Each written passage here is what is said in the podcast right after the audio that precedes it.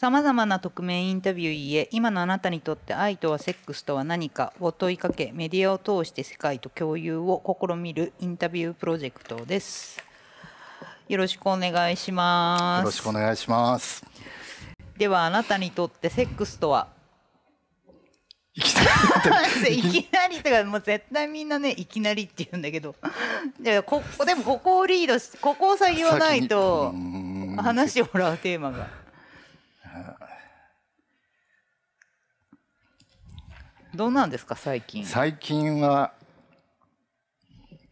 まあだからなんだろうね、最近はあれですか、セックスしてますかそもそも年末去年の末大丈夫、私の方がしてないんで大丈夫ですかはいそうですね。だからそもそもあれですか。あ、でもあれ、女性バイセクシャルでいいのかな。いや、バイセクシャルでもないと思いますけどね。でも中には絶対その女性とは無理って人もいるじゃないですか。だからそれはもうだって全然ないんだもんね。だからどっちかというと、このまあ男性ですよね。男性で無理な人はたくさんいるんだけど、女性に関してだからそういうシチュエーションがいつも、なんだろうね、もうやる前提のシチュエーションだと、それで拒絶っていうのはないんだよね。あ、だから女性のこと、女性を好きではないから、見た目あんまり気にならないってこと、女性は。まずそれが大きいんじゃない。だって例えば、その風俗行きます、すごい太ったおばさん、とか当たる時もあるんだよね。それでも OK なんですか。すごいメンタル強いメンタル、まあだからその空間もまたその楽しいというか。あ、だから楽しいって思えないでしょ普通は。だから私だって女の人の風俗行ってどんだけお酒入ってても本当にすごい綺麗だし、もう今回1回だって思えれば女性とも行けるけど、だからそもそも私は異性愛者だから、そういう気持ちにすらならないし、別になんだろう、もう完全だからバイセクシャルですよね、そうやって考えたら。だって女性いけるんだもんね普通に。でも自分の中では自覚はもう全く多分ないと思うよね。そういう好きになったりはしないってことですよね。だからそうそうそうそうそう、あ、そう、この先月熱海で、やっぱりそのガールズバーのストーリー、なんていうの、ポールがあってこのね、セクシーな踊りして、それにお金を入れていくっていう、あれなんかもうめっちゃ率先して楽しかった。そうかといってまあでその後ずっと喋ったりね、そういうのはもう本当楽しいし。でもじゃあその先この付き合おうとかっていう気はもう全くない。まあそこでその女性に誘われたら行くんだよね。でもまあ行くとは思うけど、まあそれだけだよね。いやでも、いやもうバイだよねやっぱりね。両方いけるんだもんね。だから体だけって考えたら男の体も女の体もいけるってことだもんね。でも気持ちの部分ではまあないよね。男の好きなのは男性、恋愛するのは男性ってことですよね。そうだから男性だとやっぱ選ぶもんね。この自分でこのしたい人としたいだけ。はいはいはい。だけどしたくない人とのが多いわけだから、そこはだからなかなかできないじゃん。だから。それはなんか気持ちの違いってあるんですか。女性は本当に性欲発散みたいな感じ。そこまでもないんだ。そこまでもないと思うけど、でまあ今だとそんな両方ともね、そんなしょっちゅうがない中で、まあ女性の場合も久しぶりだなみたいな感じの感触はあるよね。でもあれじゃない、そのパターンで言ったらお仕事会社員で、まあその接待とかお付き合いとかで飲みに行った後に風俗行ったりしたりとかするっていうのが多いって考えたら、現実に男性より女性の方がやってる数多いんじゃないじゃん。接待で行くか、それも自体も年にまあ多分2回ぐらい。そうそうそう、そんな量は多くないもんね。だからなんだろう、仕事として行くのはもう全然問題ない。じゃあプライベートで一人で行きたいかって言ったら、まあないんだよね。まあそれはないよね。そもそもセックスは好きですか？好きだと思うんだけど、そのずっと例えば一緒に住んで毎日するとかっていう経験がないじゃん。いやないよね。私もないからね、それは。だから本当にそうなった時にみんなもう住んだらねしなくなるとかっていう、なるらしいですね。でも今自分で考えるとそれはないと思ってはいるんだよね。ああ、でもそれはでもそういう経験がないからやっぱりもう会った時にはもう必ずまあそうね、そういう気持ちになるってことは、でもまあみんなそういうふうになっていくからまあ同じなのかなと思うけど、だからまあ今はまあ好きは好きだよね。まあたまにしかないとね余計ね。そうそうそうそう。もうなんかこの何ヶ月の分をここで発散したろうと思うしね。もうね会う前から考えてみたいな。そこは。そうなんだ。でもなんかあれなんですか。初体験っていくつなんですか？だから一番最初はまあその女性だよね。おいくつの時？高校2年の夏。彼女？一番最初はまあその後彼女になった。最初は彼女ではないけどまあやってでその流れでまあ付き合ったっていうふうだよね。その時はあれだったんですか？男性のことは別に好きじゃなかったんですか？だからね、まあその当時はまあ全然その好きとかそういうのは感覚はなかったと思うんだけど、まあこう振り返っていくと、まあいろいろそうなのかなっていうことはまああるのかな。思ったかなみたいな。まあ意外とね記憶がなくなる人から、ほとんど本当にいろんな。この生きてきた中で覚えてないんだよね。なんで？わかんない。まあ仕事でもよく言われるんだけど、そう本当にお酒飲んでるとか飲まない関係なく、みんなこの仲良かったメンバーでの出来事とかもみんな覚えてることが覚えてないんだよね。どうでもいいんじゃないの？自分のことしか興味がないんじゃない？それ？絶対そうだと思うわ。あ、そう。だからそう分からんけどね。だけどそのまあ実家にこの間帰って、その昔まあすっごいねそのまま置いてあるもんで、まあ手紙とかをこう残ってったいろんなので見ていくと、なんかまあいろいろね感情を思い出した時に、あ好きだったのかなっていうその20歳ぐらいの時でこの手紙のね内容の。自分が書いた手紙とかをってこと？自分の書いたのは見てないもんね。ああ、そうか。もらった手紙。来た手紙とかを見るとね、なんかそんな気持ちがなってきたりもするから、まあそういう感じはきっとあったんだと思うけど、でもそれがなんて今みたいにはっきりしたその自分はゲイだみたいな、ゲイっていうかまあ男性が好きなんだっていう感覚ではなかったと思うけどね。友達同士の好き同士みたいなのの強い版みたいな感じだと思う。幼いと自分の感情の区別がつきづらいですもんね、なかなかね。だからそういうねよく悩むとか、それを気づいて悩むとかっていうのがだからなかったから。いいな天真爛漫。そう。でなんかその時まあ普通に女の子と付き合ってまあ普通にセックスして、その時はどんな気持ちでした？いやだからもうセックス自体初めてだし、童貞捨てたったみたいな、まあそういうまあそれもあったと思うけど、それよりもまあなんていうの人とのね、あれにすごい感動したよね。あれって何？まあだからまあね肌の触れ合いとかなんか温度感とか、まあキスとかでもねなんかそういうのすべてがテンションがすごかった。ああ、気持ちいいなみたいな。気持ちいいっていうよりもその体が気持ちいいとかじゃなくてなんか心地いいなみたいな。でそれからはまあ自覚はまあ男性を好きっていう自覚はないから、まあ。いくつぐらいで初めて男性と初体験だったんですか？初体験。男性との初体験。初体験ってどここまでの、まあ、とりあえず裸で抱き合ったらかな。抱き合ったらもう初体験。わかんない、私だってあれだもん、ゲイじゃないもん。まあだからだけど一般の男女でも一般の男女は多分挿入だと思う、ね、うん、だからそれで言うと、うん、男性が裸で抱き合ったのはいい、まあ、抱き合ったっていうか抜き合ったでもいいや。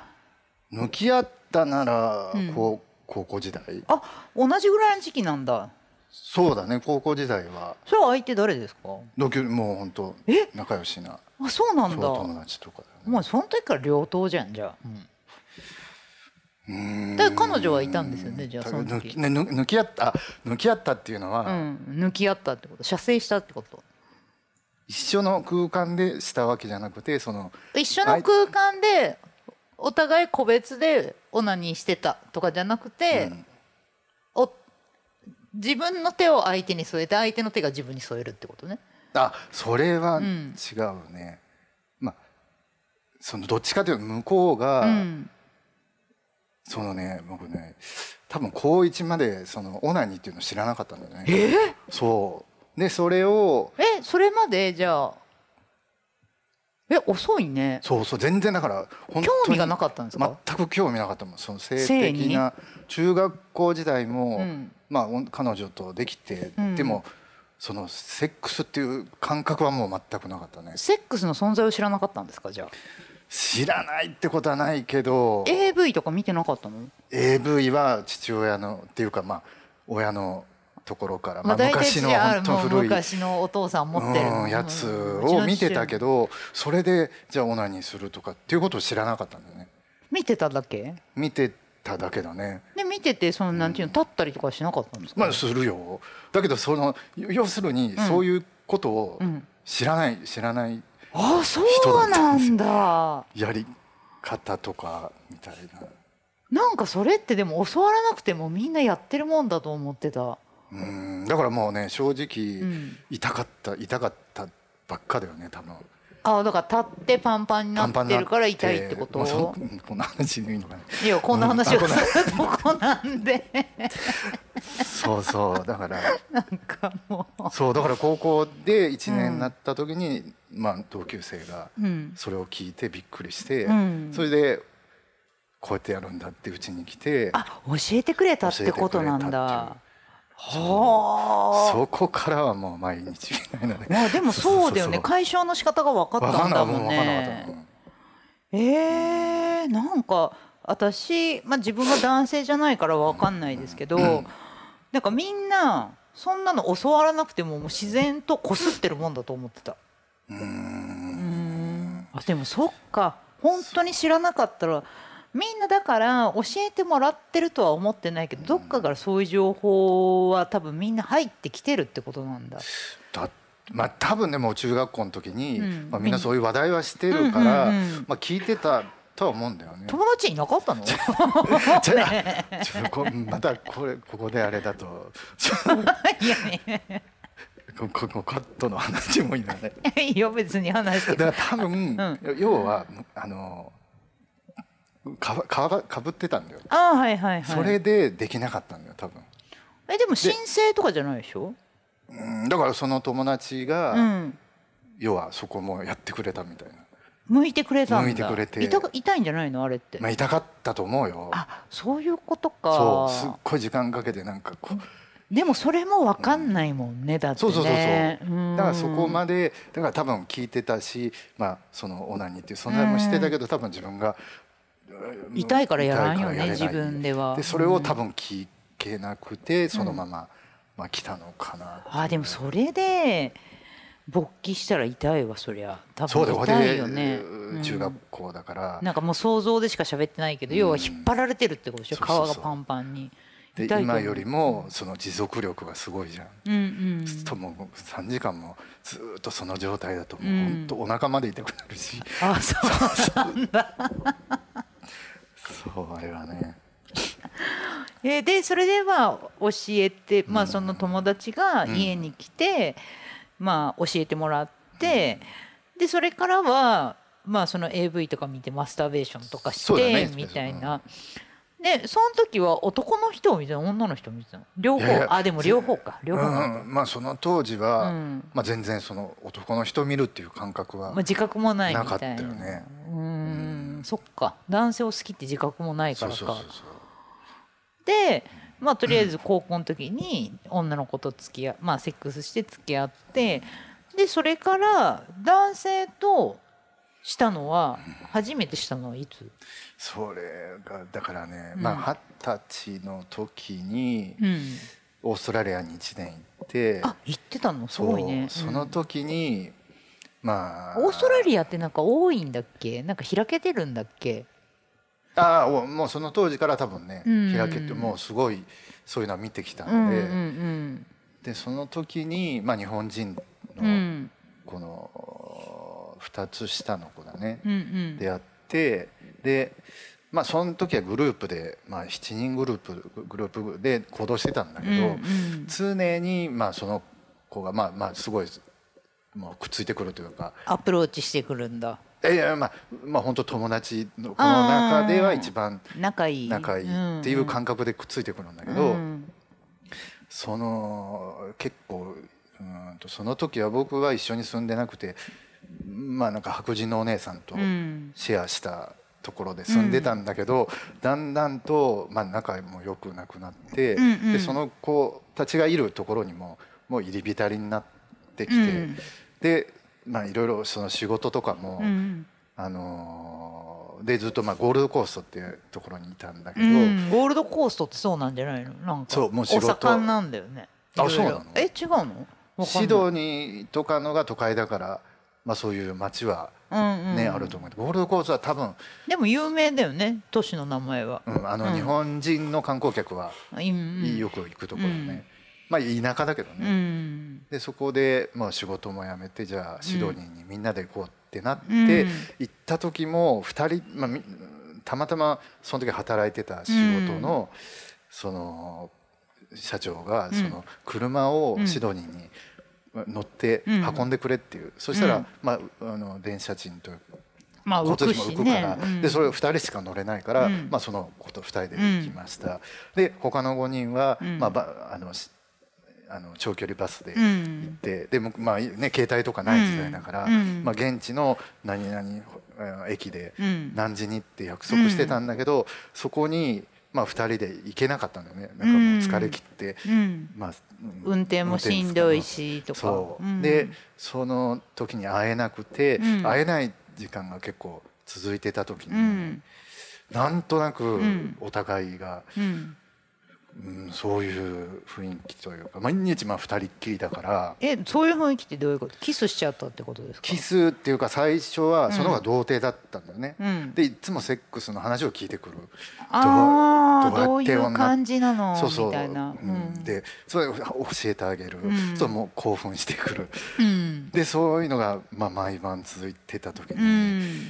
うん、なんかこの、まあ、抱きしめてきたというか。それって、うん、でもそもそもだからその子も多分ゲイだったのかな。それもまあね、まあ、でもそうだよね、うん、だってでも まだね未だに謎なんだけど、ね、いやでも多分、うん、そのあなたはっていうか、うん、男性も女性もいけるから多分分かんないかもしれないけど、うん、そもそも絶対どっちかしかいけない人だったら多分婚しないと思うから。あ、その抱きつくとかもないと思う。うん目覚めさせちゃったの。まだ自分もどっちかよくわからんかった時にそうだよむしろこっちもはっきりしたみたいなね、まだどっちかわからんその時に。でまあそういう風になったとなって、まあうん、でも何をやるわけでもなく、うん、ただもうじゃれ合ってたぐらいだよね。うん、うんうん、その時はどう思いました？男性じゃない、初の男性じゃないですか。でやっぱりオーストラリア行って、うん、やっぱり白人の人と住んでても、うんまあ、別にそういう関係になるわけでもないし、うん、意外とだからもう二十歳で、うん、それまではもう日本でもうどっちかっていうともう本当しょっちゅうやってたのが向こうついてからやってなかったから、うんまあ、性欲的にはもういけたんだ。すごいかったよね。うん、別に特にその男性とまあ、その時初めてそういうふうに抱き合ったりするわけだけど、抵抗もなかったんだ。じゃあ一番最初、全くなかったと思う。でその時どう思いました？あ、やっぱ男の方がいいなとかそういうのもなかった？だからね、そういうのもどう思ったかわからないけど、多分別に比較をすることもなかった多分なく、まあ、単純にもう今はすごくいいみたいな、そこ、そういう感覚だけで、まあ、気持ち、その初めて女の子とした時となんか違いありました？別になかった。でも、まあ、最初の、ね、女性の時も、まあ、結構良かった感動っていうのとやっぱ同じかもしれない。まあ、であとはでもこれをその他の5人にバレないようにしないとねっていう感情もどっかでありながら、まあ同性同士だもんね。そうそうそう。それを、まあ、そうだけどそこから1ヶ月ぐらいでその、まあ、日本に帰っちゃったんだよね、向こう相手がそのした男の子だってことね。でその後にようやく気づいたみたいな、自分はゲイかもみたいな、っていうかもうその子が好きというか、この恋愛としての好きっていうことをその気づいたんだと思う。それまではまあ別にそう、毎日ずっと一緒にいれたから あんまり気づかんよね。気づかずにいるのが当たり前だもんね。そういうじゃれ合ってて終わってて、別に好きとか嫌いとかっていうのはなかったんだけど、まあ突然帰って、で一人になって、でまあお金ももう全く借りてたぐらいだからさ、もう全くお金一文字になって、生活もできなくて寂しさもあったんだけどね、それと同時にいないっていうので、めっちゃもう寂しかったね。それからずっと、結構な年まで男性とも女性とも普通に付き合ったりセックスしたりはしてたんですか？その20歳以降、その後以降、その以降シドニー以降は僕はだからその子に、まあこう見えて割と一途な人なんで、もうそこからは一途でした。ずっとその子が好きなだけ。そうそう、好きな状態で。でなんだけだからといって別に、セックスしないわけじゃないよね。セックスはしてないよ。他の人とも？あ、他の人と。20歳の時。それからまあ彼氏とか彼女は作らなかったけどセックスはしてたでしょ？いろんな人と多分。その時その後。違う。だからもうオーストラリア行く前にもう付き合ってた彼女がいたから、戻ってきてまあ普通に。またその彼女に戻ったんだ。そう、付き合ってたっていう感じだよね。だけどもう違和感だよね。セックスに違和感があった？もう会っててもだし、好きじゃないから好きじゃないっていうのにもまあ気づいたけど、でもなんとなく1年間待っててくれたっていう気持ちもあるから、すぐに別れるっていうこともないまましばらくは。でまあ自分の中で多分切り替えて、そのオーストラリアであった彼に関してはまあ友達の延長、まあどう見ても友達、まあ感情ではもう違ってたけど、そのことはもうそれ以降セックスしてないんですか？じゃあセックスというか、まあ裸で抱き合ったりとかそれぐらいだから、もうセックスは最終的にはしてない。挿入はないってこと？挿入はない。射精はあるの？射精はある。あ、じゃあもうセックスなんじゃないですか？わかんない。なんか、まあ、そこはちょっと男の人たち同士は人それぞれのそのここからはセックス、ここからまではセックスじゃないって、多分人によってあると思うから。入れることも嫌いな人もいるよね、多分。まあわかんない。私に聞かんでよ。のんけの女に聞くことじゃないよ、それは。詳しいかな、僕より詳しい。いや詳しいわけないじゃん。そうだから。で最終的に東京に大学にその後向こうが行った時に、まあ、定期的に東京に遊び行って、でまあ泊まってっていうのを繰り返してたんだけど、でもそういう魔法で告白したの、彼女とも別れた後に、そしたらまあ自分はそうじゃないと。っていう風で、あ、そうつって、そうでしょうに。でもまあその後も言われちゃったらそうだもんね。そう、でもその後もつながりはあって。西洋はどこで発散してたんですか？その後その後っていうか、まあ、その彼女とかそのシドニーの男の子の話は一旦置いといて、普通に、まあ、好きなのは多分その子がずっと好きで、まあ、彼女とも別れて、でも振られたけど多分好きだったわけじゃないですか、まだ。だけどまあ性欲はあるから、でそっからはもう男性とばっかりセックスしてたって感じ。それともまあ単純に、まあ、男でも女でもいて自分のまあタイプだったら言ってたみたいな、そんな感じですか？だからまあもう思い出しても、うん、忘れるの忘れてるから。じゃあその時にじゃあそういう飲み会とかでうん、まあ、出会った人とね、やってたのか分かんないんだけど、なんで忘れるの？とりあえずその今聞かれても、じゃあその間セックスやってましたかって言った時に、それも忘れてんの？そうやった記憶はない。消えたじゃん私の友達と。だから置いとくけどこれ流すよ。カットしんよ。だから女友達と私のその後にもう記憶があるのが29の時に掲示板みたいな、あもうその時にもうそのこと共通の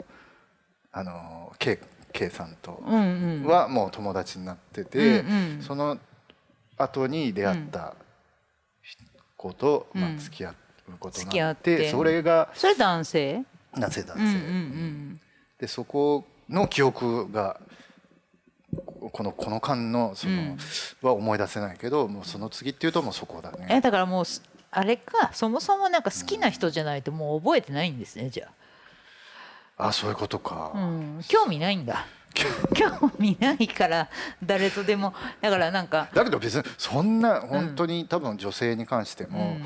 多分してないと思うよ。もうそっからだって男性っていう気持ちになってるから、多分その飲み会とかでてって多分もう結構働き出して、もうどっちかというと忙しかって、そういう出会いっていうのはもうほぼないまま、もう毎日もう休みなかったもんね。週末は実家に帰ってアルバイトで夜勤をして、これで平日は名古屋でアパート借りて仕事しての3年4年。じゃあもうセックスとか全然無縁だったんですね。無縁だったと思うけどね。でもそう信じたい。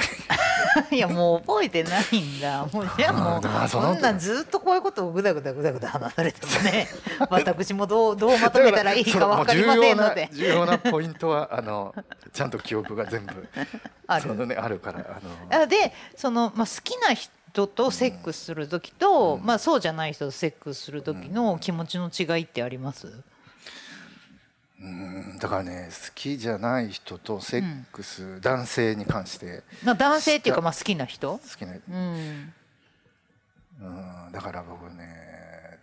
多分まあ行きずりで男性でした経験っていうのは、多分もう本当にタイに行った時ぐらいじゃない。それまでだからそのさっき出会った29の、まあ、ずっと付き合ってて。でその後、まあ終わりました。まあ一人だけど。そっか、だから女性とは行きずりでセックスできても、男性とはできないんで、行きずりであんまりだね。好きになっちゃうから。まあ多分女性に関してはその環境がやれる環境があるじゃん。そういうお店行けたり、で男性に関してだとそういう日常的にそういうのって多分そういう、まあ、発展場みたいなところとか、あと買いに行くとか。でもあれじゃないの、でもアプリとかそういうのではね、僕ねやってないんだよね。で出会うよ、それで出会うんだけど、じゃあ今晩っていうのは一回もなんだよね。男性に対してはじゃあ軽い気持ちでいけないんだ。だってアプリでもさ、まあ私は周りの人から聞くだけだけど、それ目的でしかアプリやらない人も中には結構いたりとかするみたいな話も聞くし、まあそれはでも多分同性同士に限らず、私も一時期なんか出会い系アプリみたいなのちょっとやってたことあるんですけど、なんかやっぱりそれ目的とかでメッセージ来る人とかも結構いるから、アプリとかだその昔はね、その掲示板とかさ、だけどアプリだと結構それ目的で使ってる人も結構いるから、うん、別にその雪吊りでしようと思えば別にする気さえあればどんだけでもできると思う。まあなんかまあひちょっとひまあいきなりまあだから会うまず会うまでにそういう目的というのは、うん、まあ多分合わないんだよね。ああだから多分もう分かんないからもうなんていうのその、まあ、怖さもあるんじゃない多分。だから同性だとすごい真面目になっちゃうのがね。やっぱ好きになっちゃう。真剣に付き合おうとか思って最初から会おうとするのかな。いやでもやりたいだけでもいいっていう気持ちもどっかであったりするんだよ、うんうん、だけどそのこういうものに関してっていうので会うの、まあ、いきなり2人で会うわけじゃん、うんうん、だからいきなりそれで会うっていう気には多分どっか怖いところがまあそれ慣れてないんじゃないまだ。まあでもそっか、うん、風俗女子、まあ、だから当然世の中は異性愛者の方が多いから、うん、まあ男と女の人が待ってて男の人が行く風俗っていうのはもう絶対いっぱいあるし、うん、どこにでもあるし、うん、あそういうとこ行けばまあ別に普通にするしそうそうそうって感じだけど、うん、でも男の人だとまあ買ったりとか、うん、まあ発展場も行かないってことですもんね。だからそれもこのタイで、うん、まあ2回ぐらい行ったぐらい。どうでした？もうだからね、まあ、結果ね分かった、うんうん、自分に多分自信がないんだよ。自信がないからなんか初対面で、うん、あもう多分あ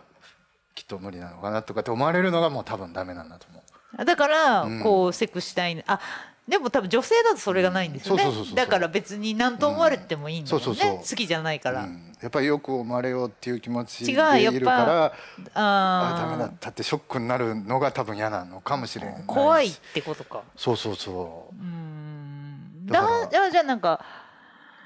そっかだから結構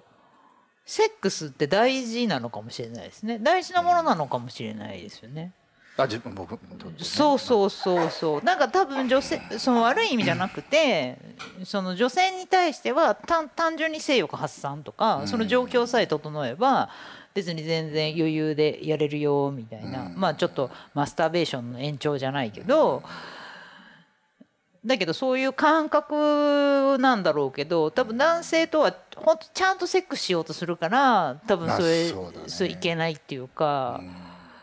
でなんかそれはなんか気持ちがちょっとわかる気がする。こいつなんて今日やったら終わりだわって思ってる男だったら、うん、私も別に全然余裕でいけるけどやっぱ好きな人だと構えちゃうじゃないですか。そうだねなんか、まあ、あんまなんか見られて、うん、あこいつなんか体だるだるだなとか思われたら嫌だなとか、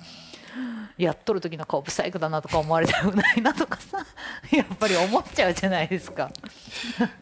きな相手だと。まあそうだねうんであとまああれだよね立ち位置というか、うん、まあ、うん、若い子じゃん、うん、会うとしたら、うんうん、その中でやっぱり、うん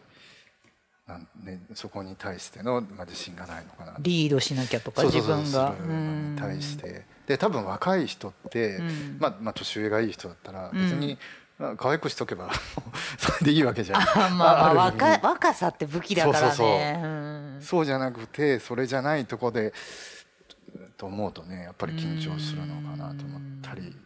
まあ、意外とこう見えてね気を使いたしいや別に意外ともなんとも思ってないけどそれはあるかなと思うけど、うん、そうだからそういう意味では海外行った時に、うんまあ、楽だったね。あ、うん、外国の男の子が好きってこと？まあ、別にそういうわけじゃなかったけどでも一番最初にまあそのきっかけは多分この台湾の知ってるか分かんないけどそのね台湾のまあ日本に住んでるその子とやったとかその前あるんだよ1ヶ月ずっと会わない時にやり取りでまあ会いましたでそれで終わっちゃったっていう台湾の男の子と、その子のことすごい好きになっちゃったってめっちゃ好きだった、ね、あそれからも外国の男の子が良くなっちゃったんだそのなんかもしれんねそれがきっかけなのかもしれないけどじゃあ台湾行こうかなみたいなでそっからこういろいろ外国のいろんなところ行ってそうだねでも外国行ったらセックスしてるんですか？うんそれはあ、そうなんだ、うん、日本人だとダメなの？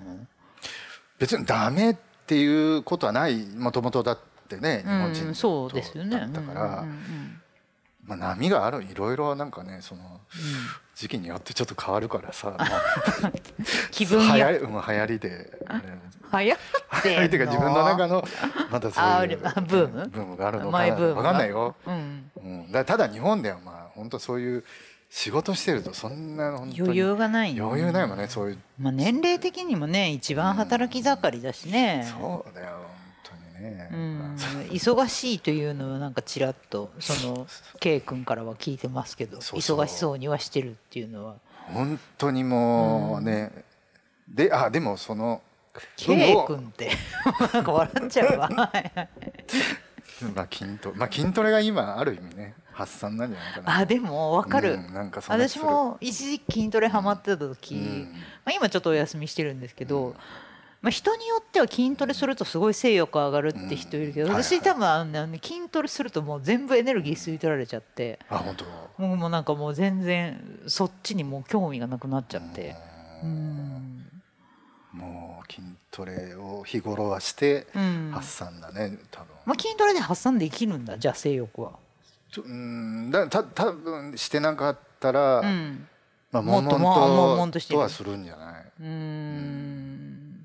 あとなんか寂しくなったりとかね、多分。ああ、まあ時間は余るしね、とりあえず行ったら1時間は時間潰せるもんね。そうそうそう、うん、なるほどね、うん、まあなんかそれはちょっと分かる気がする、うん、なんかでもそれはその性欲っていうのは本当に単純に性欲じゃないですか。だからその別に筋トレしてなかったら最悪オナにすれば発散できるっていうレベルの性欲の話で、なんかそれはまたセックスと違うかなと思って、じゃあなんかあなたにとってセックスって生活の中でどういう位置にあるのかなっていう、そのなんか例えば好きって気持ちを表現するものとか、ただ性欲を発散するだけのものとか、人によってやっぱいろいろあるじゃないですか。こうコミュニケーションとか、あ、セックスがね、その好きって気持ちを伝えるための道具とか、好き、まあでも好きってまあね、伝えるのはもうその前に大体伝えて、うん、その後にしてるもんね。いや、そのなんだろう、セックスに何を求めてます？そもそも人によっては、やった数が自分の例えば魅力、うん、こういっぱいやればやるほど自分ってモテるんだみたいな気持ちにさせてくれるものみたいなのとかだったりとか、そのなんかこうなんだろう、相手をつなぎ止めるためにこう体を提供してたりとか、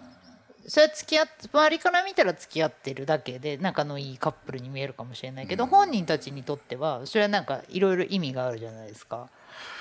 で、別にもしかしたらただ意味なくて好きだからセックスしたいし、そんなの当たり前じゃないって思う人もいるかもしれないし。そうだね、だからやっぱりでも相手のその見えないわからない部分を見るわけじゃん。まあ好きでもしてない時とした後ではもうまた変わるっていうぐらい、その一番相手が普段の人にも見せてないっていうのを知りたいところは大きいかな。あ、自分がそのね、こう相手がこう自分をさらけ出してくれてるような気がするみたいな。そうだね、そこまですることってまあそういう関係がしかないから、人前で裸にならんしね、普通は。で、まあまあ、なんだろう、相手のこの感じてるところとかっていうのも全部こう見れるっていうのは、もう一番そこは大きいかな。そこはなんか自分はあんまり気持ちよくなくても気にならないですか？まあそうだね、どっちかって言ったらこっちがあれする、喜ばせてあげたいみたいなところだよね。いや、別に自分は結構行けなくてもいいなみたいな。そうだね、多分ほとんど行ってないんじゃない？そう、多分紳士って言っていいのか分からんけど、だから本当にね、そこも男性の場合は行ったことが1回しかないんだね。そう、そこもなので、まあ今はもういいかなと思って別に頑張らないんだけどね、そこは。あ、もう相手が行けばもう。あ、そうなんだ。完全に奉仕型ですね。奉仕型。いや、もう完全に奉仕じゃない。まあそうだね。相手が気持ちよくなってくれればいいし、そのなんかなんだろう、その相手が気持ちよくなって。どういう気持ちでセックスしてます？そもそも、僕はだからなんだろうね、このまあ最初やっぱキスから、だから最初はもう本当にそう入れるまでの間のが長いよね。はいはいはい。そう入れて、まあ相手し、あ、入れた時は相手次第だもんね。相手が早ければ早く終わっちゃうしっていう。だけどこっちはまあどっちみちまあほど言ってないから、そのなんかしてる時はそのなんか自分の気持ちを伝えたいなって思いでしてるのか、なんかそれともこう相手を喜ばせたい、まあ喜ばせたいっていうのは当然そうだけど、こう例えばそうやってすることによって自分がこうすごい人肌気持ちよくて安心感があるとか、寂しいからするとか、いろいろあると思う。そこは制服、あ、制服してる気持ちになるんだ。だってその時間だけはもうその自分のものみたいなで、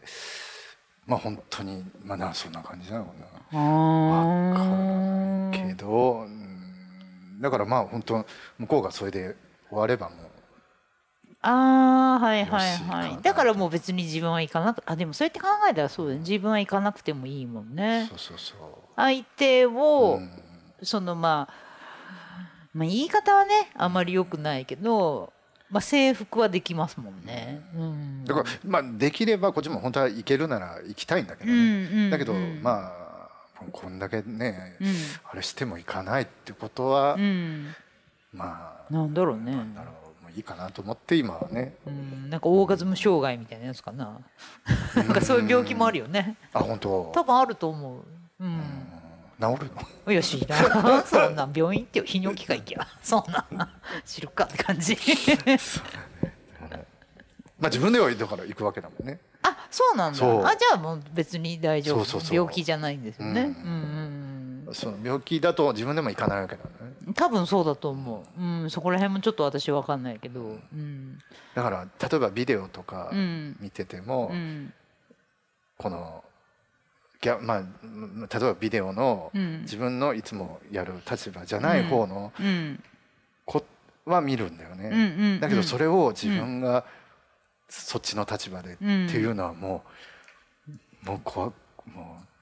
気持ち悪いというか、まあ、まず考えない。受けじゃないってことですね。そう、受けの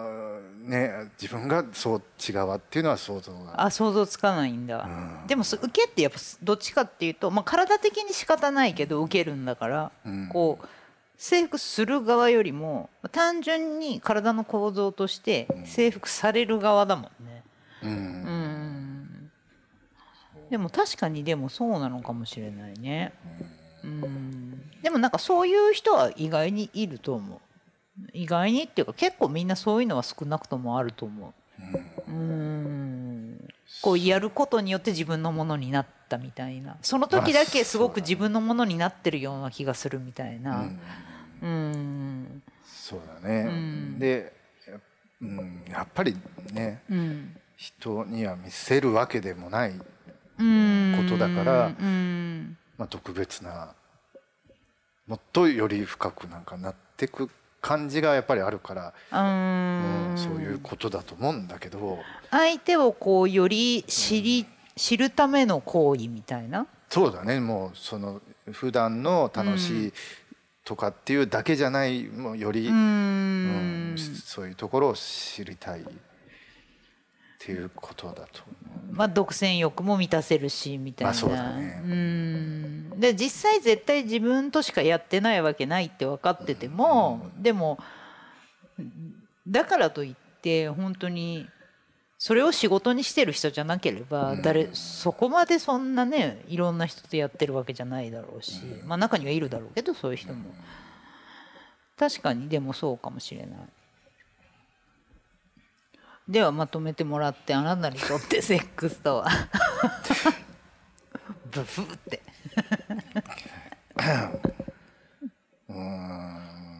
まあだからあれですかね、はい、相手をより深く知る、はい、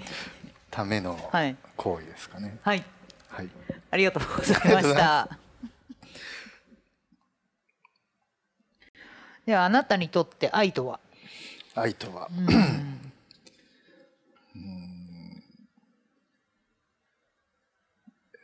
愛だから、愛はもう継続継続していくもの、継続するために、人との関係をってこと？なんかその今の愛は、まあ、僕としてはその付き合った相手の 愛で今は捉えたんだけど、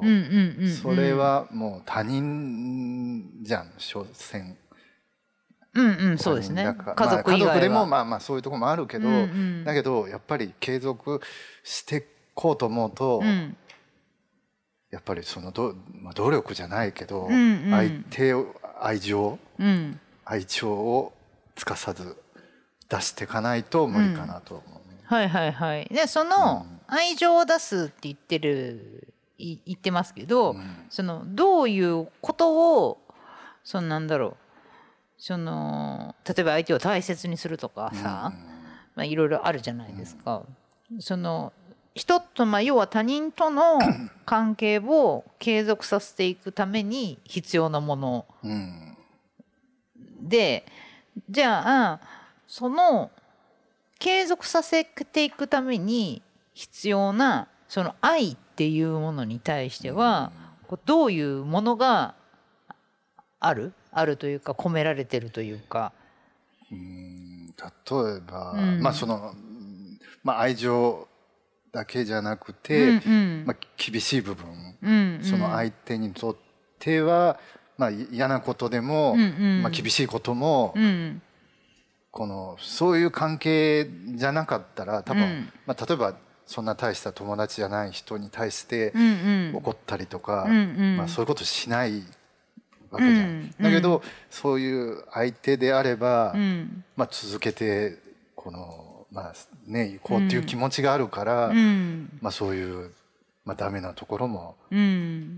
まあ、それこそ怒ることもあるし、もう含めてのまあ愛情なんだけど、こう気にかけてあげるってこと？まあまあそうだね。それはそれがなくなったら、多分、まあ自分の場合はほったらかされても平気なんだけど、多分この相手はそういうのだとダメじゃないのかなと思うね。じゃあ自分が逆にすごい構われるのは嫌なんですか？あんまり得意じゃないもんね。うっとうしいなって思う。まあ度合いなんだけどね。自分がしてるぐらいに相手に自分もされるっていうこと。まあその自分がどれぐらいしてるかっていうのがあんまり分かんないんだけど。まあまあ自然にしてるからね。だけど例えば付き合ってたら毎日。まあ、例えば仕事終わって、まあ、仕事終わった時か、まあ、最悪寝る時やなんかに、まあ、一応連絡するとか、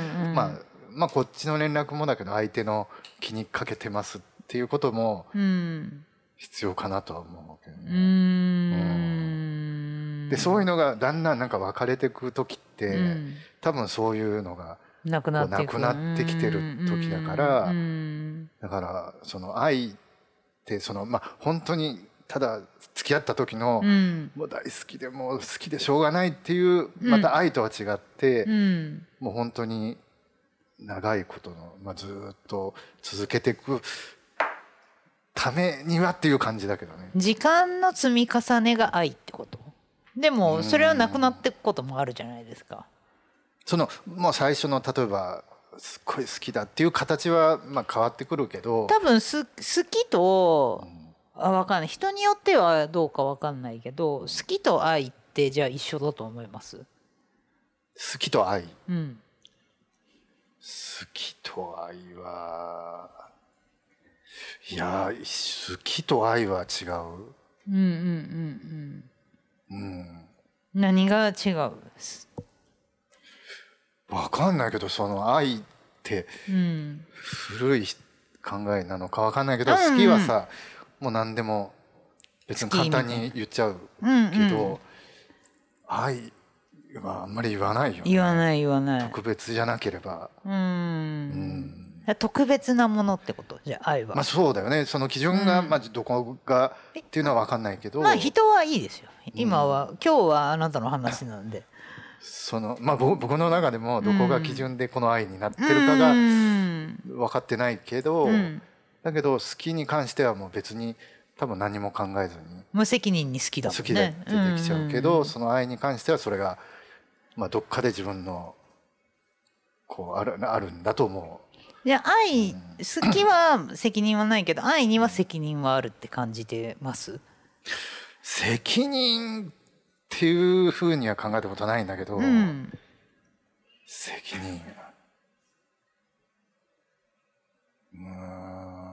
責任は考えてないよね。あ、じゃあ例えばいいわ、共通の知り合いおるで K 君、K 君じゃない K さん、はい、K さんに対しては愛はあります笑うとこじゃないよそれ。いやいや多分まあ愛っていうかその男女の愛とかそういうことじゃないよ。男女の愛とかそうそうそう、それはもうないけど、うんね、うん、なんていうのかな、まあ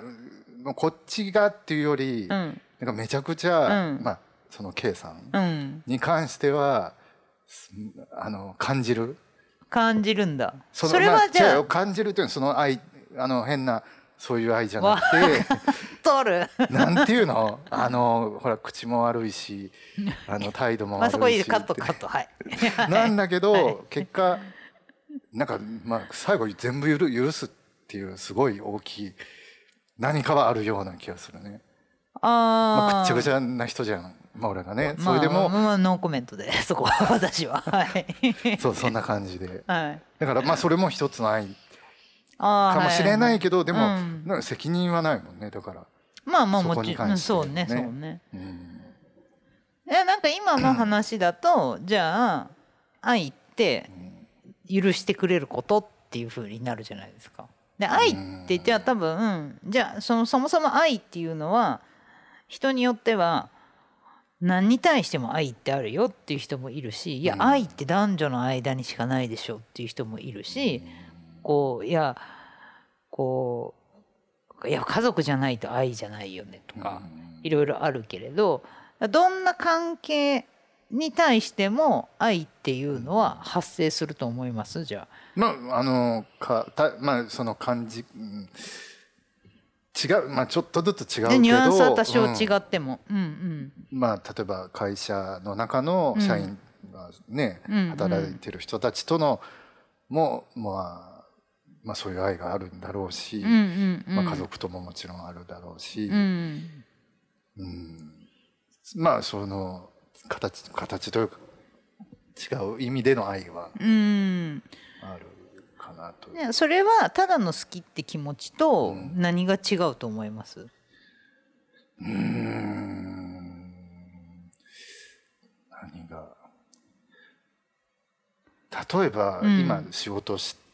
してる中で多分愛がなかったら、まあ、多分やれないこともたくさんあるんだよね。仕事のやり取りとか、その仕事に対しての愛ってこと、会社に対しての愛って、まあもちろん会社に対して愛があったりもあるんだけど、そのスタッフ同士の関係で、そこにまあ僕は例えばスタッフに対しての愛がなかったら、多分もう、まあ、やれなかったりも仕事やりたくないなってなってくるんだけど、仕事ってだって、まあ、すごい大変なこともあったりも腹が立つこともある中で、まあその人間関係の中でやっていくのにはやっぱそこに多分、まあ、そんなね口にはお互いには言わないけど、最後はそこのやめようかなと思ってても、まあその関係性の愛で、やっぱり続けますっていうことも今まであったりとかすると、やっぱり見えない部分だけど、そういう愛はあるのかなとは。じゃあその中にあるその愛があるってさっきから言っね、愛があるって、そのまあ、例えば社員同士でとか部下とか、でそれってどういう気持ち？その他の人とは確実に違うじゃないですか。見ず知らずの人とか知らない人とか、まあまあそうだよね。だからまあ他の人より大事な存在とか、こうなんていうのかな、こう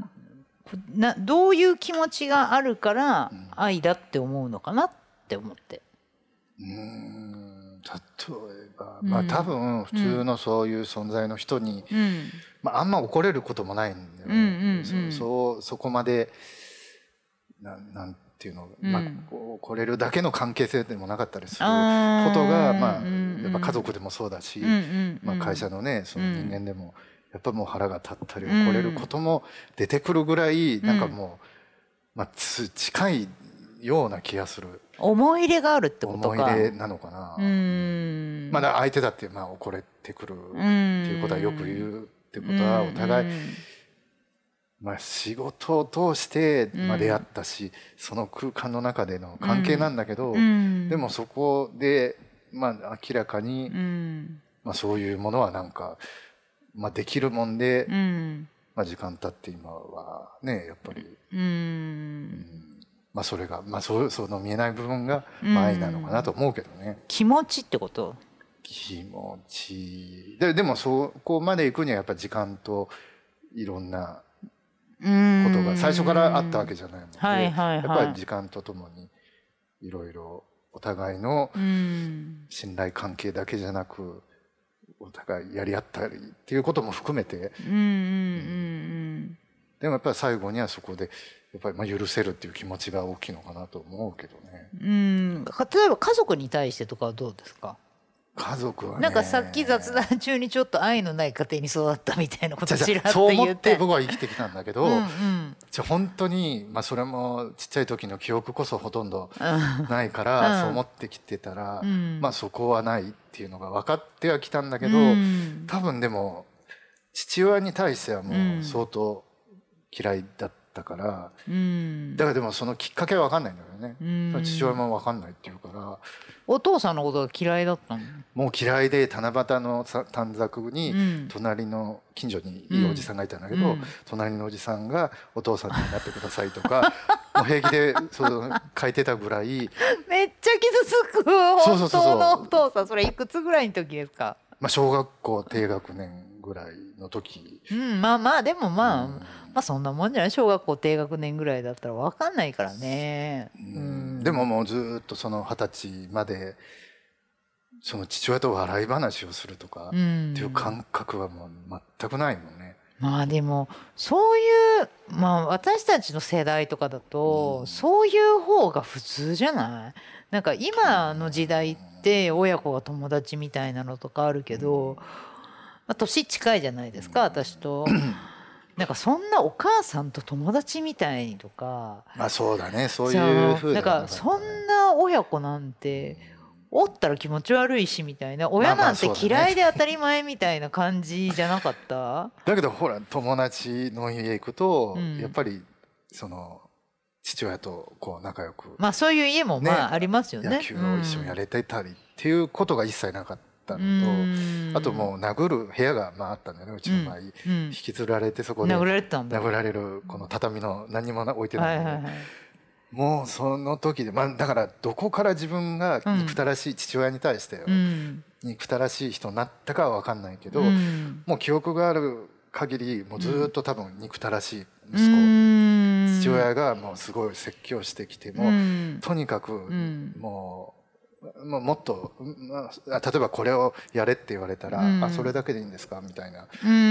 それぐらいやりますよみたいな、もうもっと何をどんな過酷なことを言われても、あ、そうなんでですかみたいな、あ、もうすごい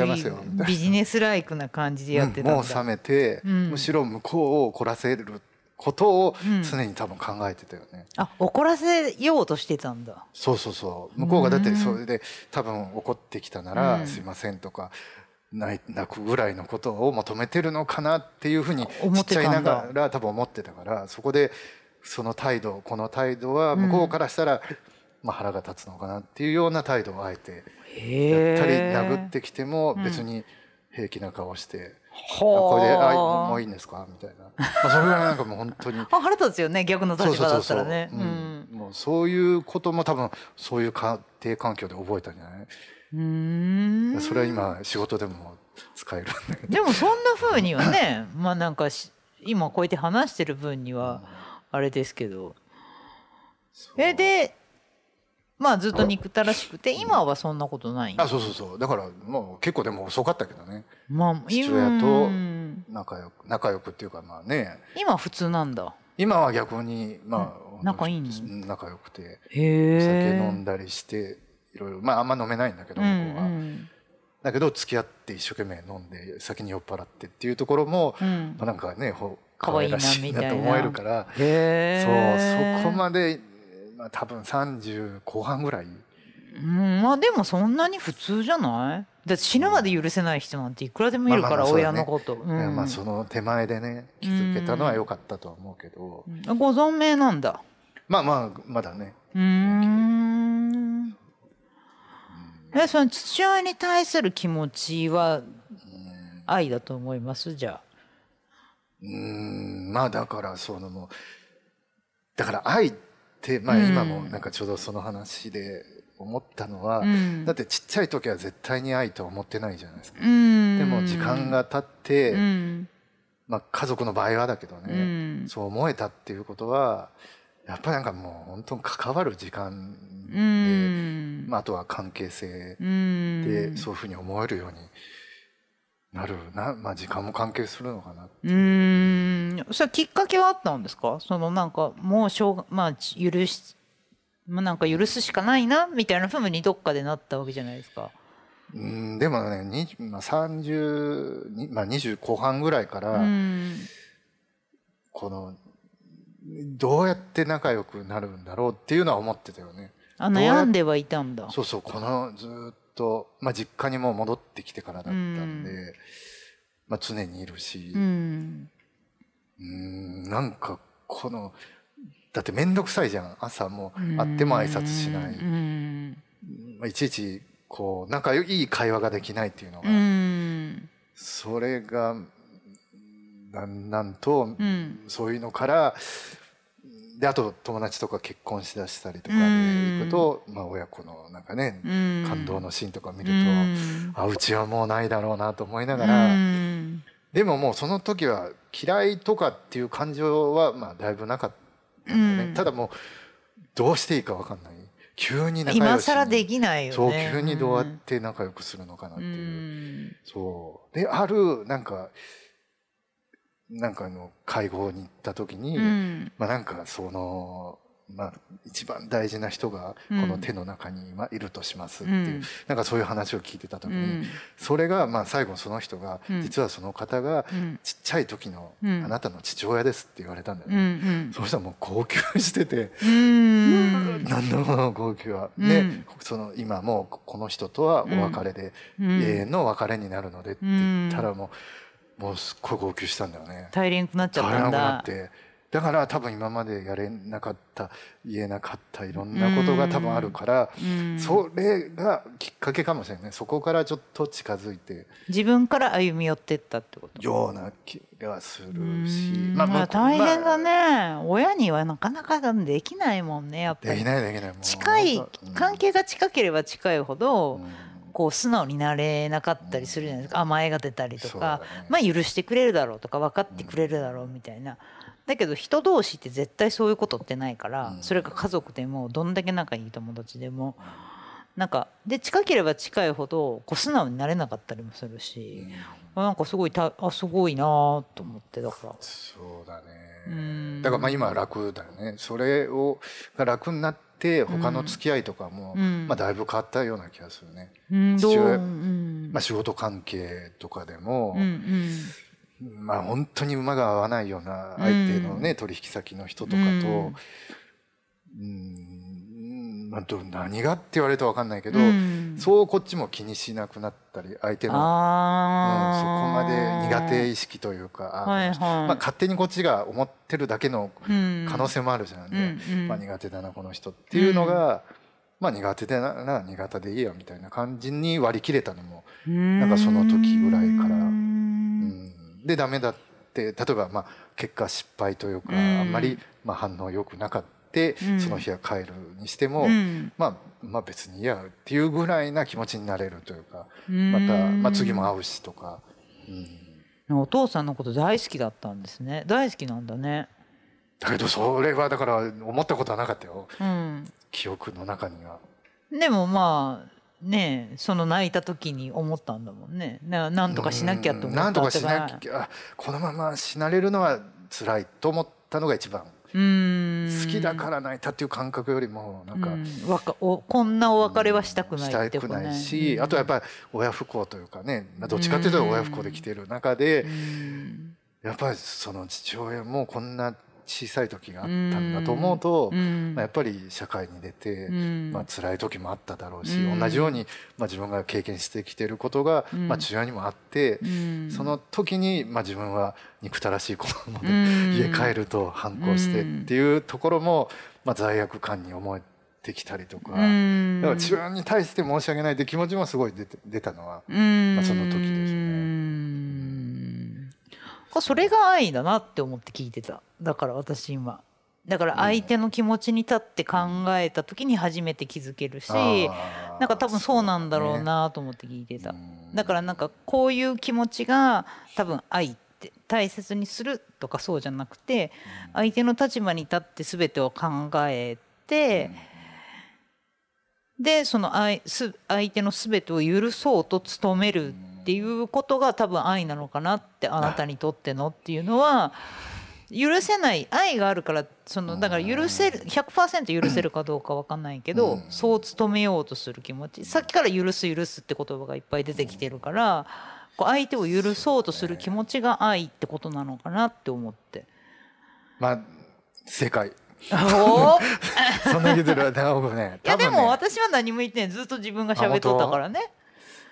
もう大体その付き合う相手にしてもぐちゃぐちゃだもんね、相手が。どういうこと？ぐちゃぐちゃって分からん。だからなんか乱れてるってこと、生活が。わがまま放題とか、まあそういうのを多分こっちが許す感覚がなかったら、多分もう厳しい、常にだから許してる感覚。だからさっきその共通のね知り合いの人の話も出たけど、最後には絶対許してくれるって言ってたじゃないですか。そうだね、そう。そう。が多分そうなんだろうなと思って。だからそのちっちゃい父親みたいな話になった時に、要は自分が今までされてきたとか、2人の中にあったそのわだかまりとか、自分のその憎たらしいって思ってた気持ちも自分で許そうと思ったわけだし、今まで自分に対してそういうことやってきた父親に対しても許そうと思ったわけで、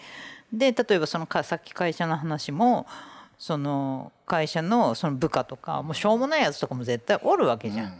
だけど許せんかったらクビにすればいいだけの話で、だけどこう愛があるから一緒にやっていけるって言ったけど、要はこう許して受け入れておこうとか、許そうと努力するっていうことなのかなってずっと思って聞いてた。まあそうだと。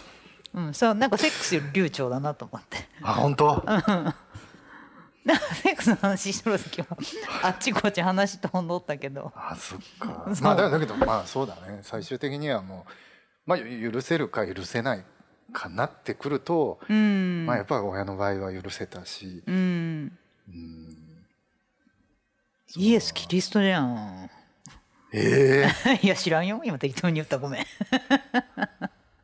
まあだけど好き、だから前提は愛してるからっていうことだけどね。だからその許す心が愛なんじゃない？だから許す心が愛。多分ね。だから許そうとしようと努力したくなる気持ちとか。だから多分そのさっきから愛愛ってすごい言ってるけど、それがない相手にはそれをしない。多分しないじゃないですか。しないよね。だから多分そうなのかなって思った。なんか許せるか許せないかはやってみないとやっぱ分かんないじゃん、最終的に許せるか許せないかって。だからなんかそうしようとしているみたいな、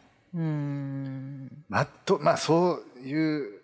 まあ多分みんなそれぞれ許すこの、ね、レベルみたいなのがね、それがまあ多分まあ最終的には許しちゃう。いやもうなんか、うん、そうだと思う。だまあ他にね、例えば友達とかに言うと、女も相手にしんどきゃいいじゃんっていう言われたとしても、うん、まあそうは思ってても、うん、まあ迷ってる気持ちがずっとあって最後にはやっぱもう助けちゃうっていうところがあるから、うん、まあそれが許すなの意味なのか、うん、まあ自分がまあそういうただの世話焼きなのか、まあ、分かんないけど、分かんないよけども、まあでも確かにね、関係性が切れるっていうのが怖いのかもしれないね。そこで嫌われたくないってことの可能性もあるよね。そこでまあ普通だとみんな切っちゃえばいいだけだよって。私もそう思う。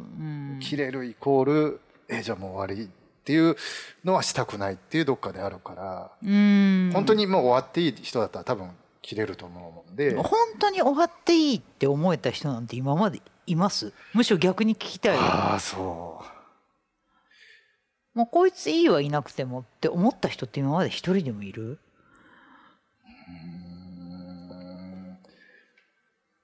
本当にそれはいい関係性だった人でってこと？いや今までの、まあ、どんな関係でもだよ。それは、まあ、別に好きじゃない相手、例えば仕事関係とか、まあ、一度でも、まあ、ちょっとこの人好きだなって思った相手、男女問わず一回でもこう仲良くなったりとか、そうそうそう、まあちょっと一回でも友達、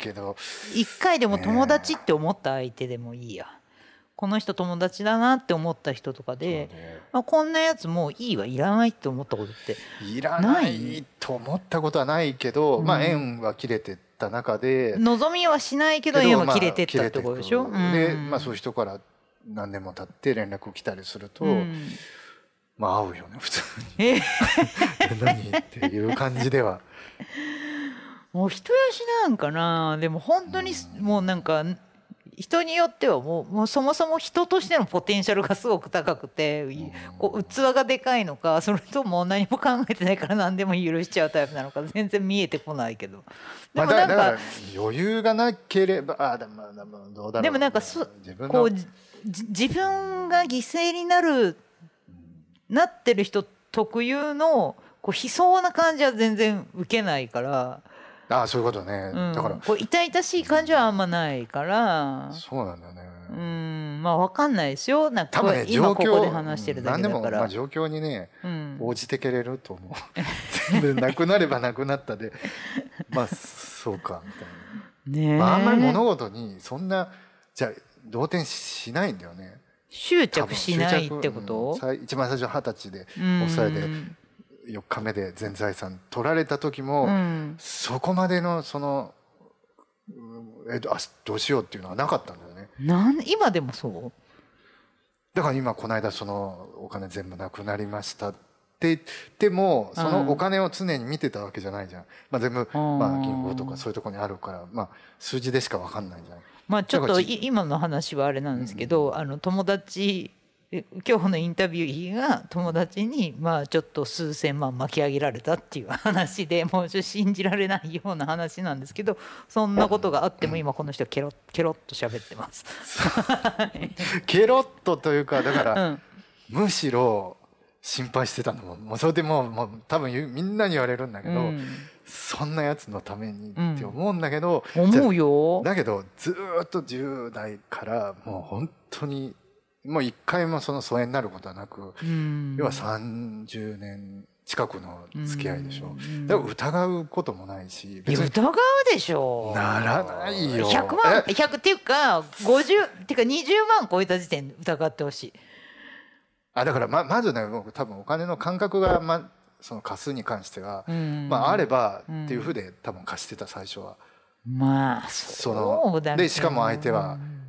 ずっと。自分にとってはまあ大切な友人だったっていう。あとやっぱ男と女の違いもあるんじゃない？いや違